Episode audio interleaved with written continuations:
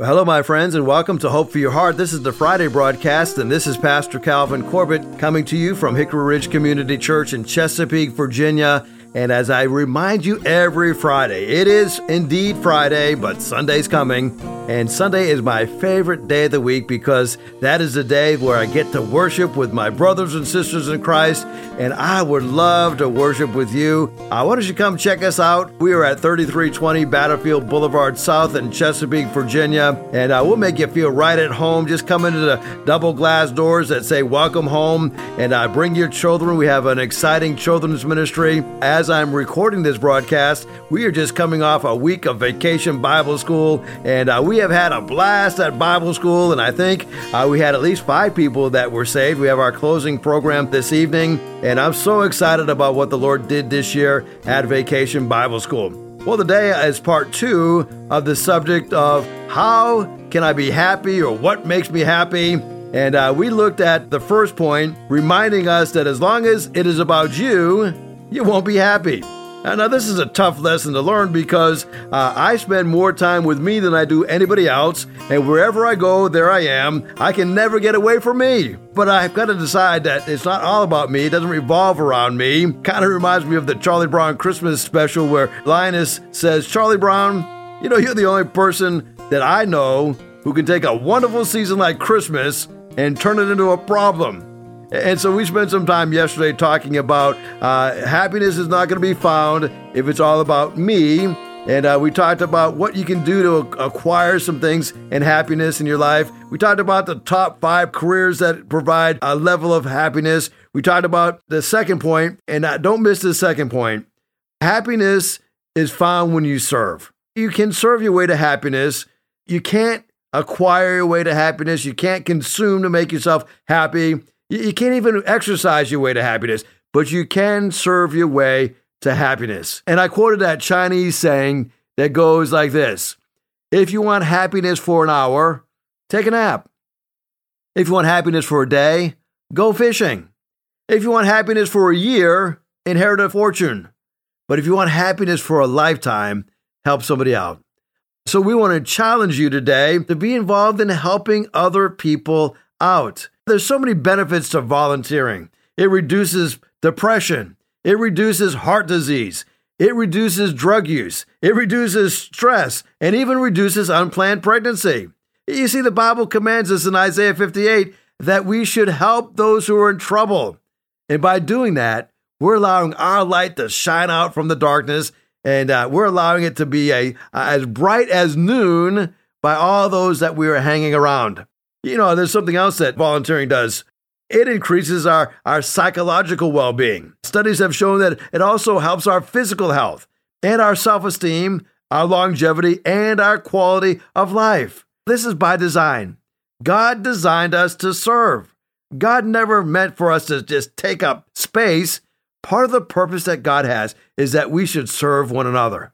The problem is that sin has come in, and selfishness is the result of our brokenness, and we tend to look inward. Sin separates us into our own little self centered world, but you can be set free. You know, when you are set free, your life changes. You are no longer a slave to the flesh. So I want to look at Galatians chapter 5, verses 19 and 20, and I'm going to spend some time defining some words that are used in this passage. Galatians chapter 5, verses 19 to 23. Let me read the text and then we go through and explain the words that are used, okay? The acts of the flesh are obvious sexual immorality, impurity, debauchery, idolatry, witchcraft, hatred, discord, jealousy, fits of rage, selfish ambition, dissensions and factions and envy and drunkenness and orgies and the like. I warn you as I did before, that those who live like this will not inherit the kingdom of God. But the fruit of the Spirit is love and joy and peace and forbearance and kindness and goodness and faithfulness and gentleness and self control. Against such things there is no law.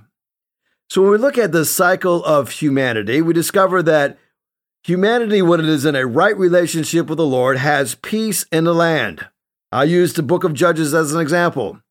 The cycle of sin is recorded over and over and over again in the book of Judges. we discover there's peace in the land as Israel is serving the Lord. Israel then does evil in the eyes of the Lord, and God punishes Israel, and then Israel becomes enslaved. Then, because of this enslavement, Israel cries out to the Lord for deliverance. And God will raise up a judge, or God will raise up a prophet. And that prophet cries out in the wilderness. Israel repents and is delivered, and then there's peace in the land once again. When we look at this cycle, we go through a similar cycle. In Galatians chapter 5, it talks about the acts of the flesh. And I just read that passage for you, but let's look at them one by one. Number one would be sexual immorality. That refers to all sex outside of the bonds of marriage. And when I talk about marriage, I'm talking about the biblical understanding of what marriage is. God defined marriage one man, one woman, one lifetime. Matthew chapter 19 is very clear what marriage is. So, sexual immorality is all sex outside of the bonds of marriage. Secondly, is listed impurity. Impurity refers to dirtiness, filthiness, something that is not wholesome. Uh, it could be referring to our language, but is more or less referring to how we are living our lifestyle, living in an unwholesome manner. Debauchery. That is being excessive in our indulgence, giving in to sensual pleasure. It's a root word from which we get our word addiction. I have become addicted to pleasure. I become addicted to a substance, and that's called debauchery. Idolatry. Idolatry is anything that I put before God. Even good things can fit into this category. My wife could become an idol. My job can become an, an idol. My car can become an idol. My children can become an idol. Anything that I put before God is an idol. And then he lists witchcraft. Witchcraft is the practice of black magic. It's the invocation of evil spirits. It's arousal of the evil spirits, praying and crying out to evil spirits. We are warned that witchcraft is a sin that involves rebellion. Witchcraft is as a sin of rebellion. In other words, we are rejecting God. In our rebellion, we are invocating and inviting evil spirits. We're saying no to the Spirit of God, and in doing so, we're inviting evil spirits to come. Hatred. Hatred is an intense dislike that wishes evil to come upon somebody. When I hate somebody, I hope that something terrible happens to them. Discord. Discord is referring to the vision within the body of Christ. It is going and leading others to a contrary direction of the church. Oftentimes, this is done through gossip. So the Bible is very adamant about condemning discord. Don't sow discord among the brethren. If the church is going a particular direction, and, uh, and it's not contrary to God's word, then you go along with that direction. Jealousy. Jealousy is wanting or coveting something or someone that does not belong to you. Uh, when I think about jealousy, I think about these thoughts or these feelings of insecurity when I compare myself to somebody else. I want what they want, whether it be the praise of somebody or I want what they own. Uh, maybe I'm jealous that I don't have as, as nice a car as somebody else has, or I'm jealous over the, uh, the house they live in. And so here we discover that that's really based upon an insecurity. Then Paul lists fits of rage. Uh, this would be this intense anger, this fury, like the rage of a sea during a storm. Fits of rage defy logic. That's when we're out of control with anger. And I think about several times in the Bible where it talks about being out of control. The Bible says that anger is not the problem. It says, In your anger, do not sin, do not let the sun go down on your wrath. So you can be angry without sinning, but if you're not careful, anger can turn into fits of rage, this intense anger that is out of control. And then Paul lists selfish ambition. Now, selfish ambition is the opposite of serving the needs of others. Selfish ambition is that I'm driven in life to do anything that will help me. It's all about me. Uh, there's a passage that aptly summarizes selfish ambition in James chapter 3. James says, Where there is envy and selfish ambition, there will also be disorder and wickedness of every kind. So here James highlights a particular practice that overcomes selfish ambition. and that is peacemaking. So, selfish ambition is the opposite of serving the needs of others. And then we have listed dissensions. That would be disagreements that lead to discord. I don't like you, so I'm voting against you. Even though your positions are closer to what I believe, I'm going to dissent. So dissensions are making a statement, right? And it leads to what we've already talked about this discord or this division within the church. Factions is the next word that is listed. A faction is a small, organized group within a larger one, and they're causing a schism, oftentimes within an organization or within a church. And then we have envy. Envy is that resentful longing aroused by somebody else's possessions or, or qualities or good fortunes. I wish I had what somebody else has. I want their possessions. And then we have drunkenness. This is the state of being controlled by any substance, whether it be alcohol or, or any kind of substance. And then orgies. Orgy is a sex party where guests freely engage in open and unrestrained sexual activity or group sex. All these things talk about our lives before Christ and how we are, are encouraged to never go back into that old lifestyle. We've discovered that by investing in others, I can help block the way for them to go back into that lifestyle. I can also help them to live a way of happiness. You see, the value of a life is always measured by how much we give away. You see, when scientists were tracking the, the health of 268 Harvard sophomores way back in 1938 during the Great Depression, they hoped that the study would reveal some clues leading to healthy and happy lives. They got more than they wanted. After following these surviving men for nearly 80 years as part of this study, the Harvard Study of Adult Development, one of the world's longest studies on adult life, researchers have collected a whole bunch of data on their physical and their mental health. Of the original Harvard students that they recruited as part of this grant study, 19 were only alive in their mid 90s. Among the original recruits, uh, there was an eventual person in there that we know very well.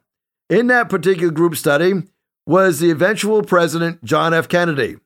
A longtime Washington Post editor, Ben Bradlee was also in that. Women weren't in the original study because at that time the college was still all male.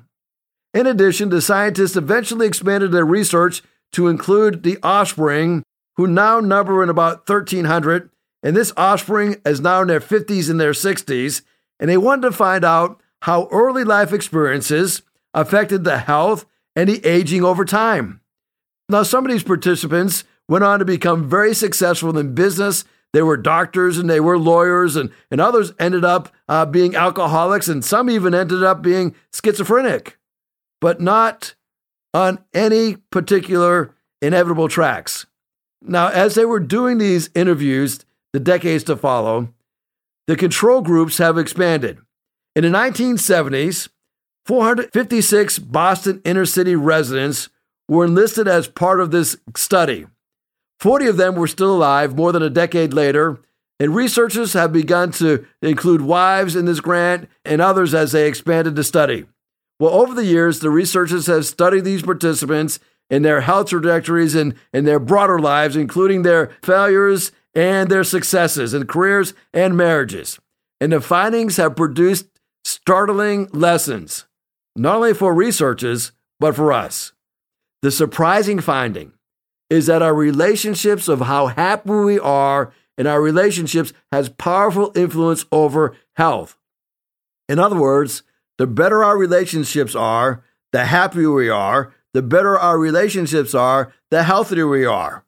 The director of this study, a psychiatrist of the Massachusetts General Hospital, said this Taking care of your body is important, but tending to your relationships is a form of self care too, that I think is a revelation. Uh, so, what have we learned? If you really want to be happy, you don't isolate yourself from people. If you want to be healthy, you must involve your life in serving others.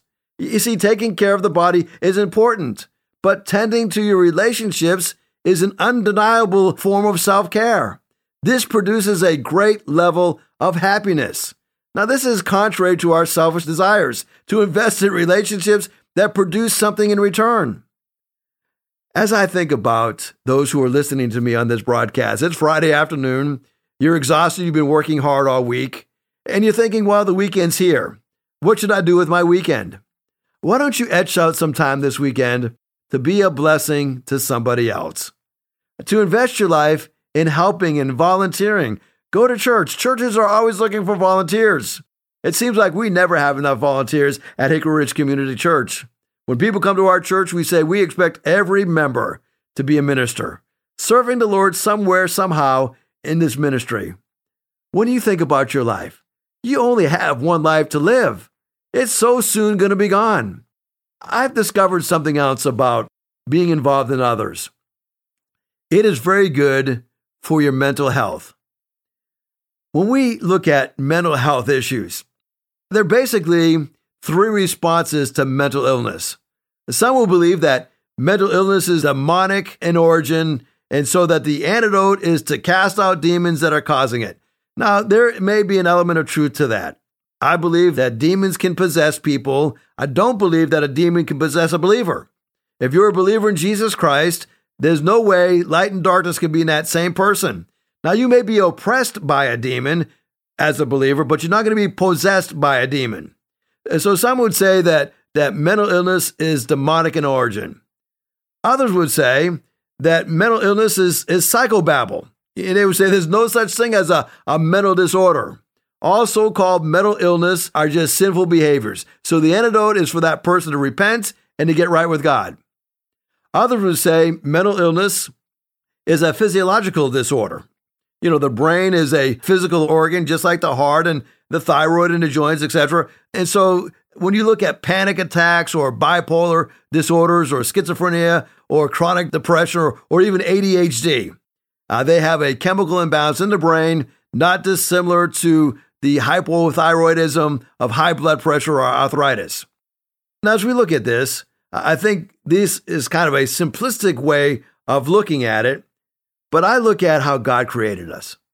God created us body, soul, and spirit. Paul said to the Thessalonian believers, May God Himself, the God of peace, sanctify through you through and through.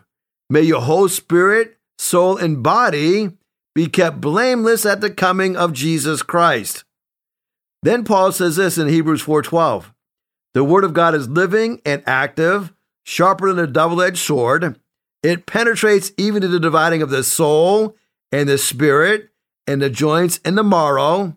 It judges the thoughts and the attitudes of the hearts. So here these two passages deal with the body, the soul, and the spirit. When we think about mental illness, there are some really good definitions that are given out there, but mental illness refers to a wide range of mental health conditions, various disorders that affect your mood, your thinking, and your behavior. You know, examples of mental illness include depression, anxiety disorders, eating disorders, addictive behaviors. Now, many people have mental health concerns from time to time, but a mental health concerns becomes a, a mental illness when there's ongoing signs and symptoms that cause this frequent stress and affects your ability to function.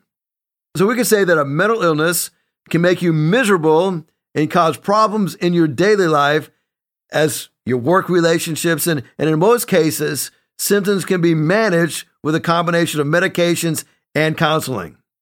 When we think about mental illness, that's the definition that's given to us by the Mayo Clinic. There's some signs and some symptoms.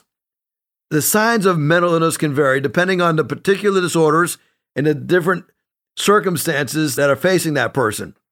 Mental illness symptoms can affect emotions and thoughts and behaviors. And so here are some signs and some symptoms. Feeling sad or feeling down, uh, confused thinking or reduced ability to concentrate on things, excessive fears or worries or extreme feelings of guilt, extreme mood changes, highs and then lows, withdrawals from friends and activities, uh, significant tiredness, low energy, and problem sleeping.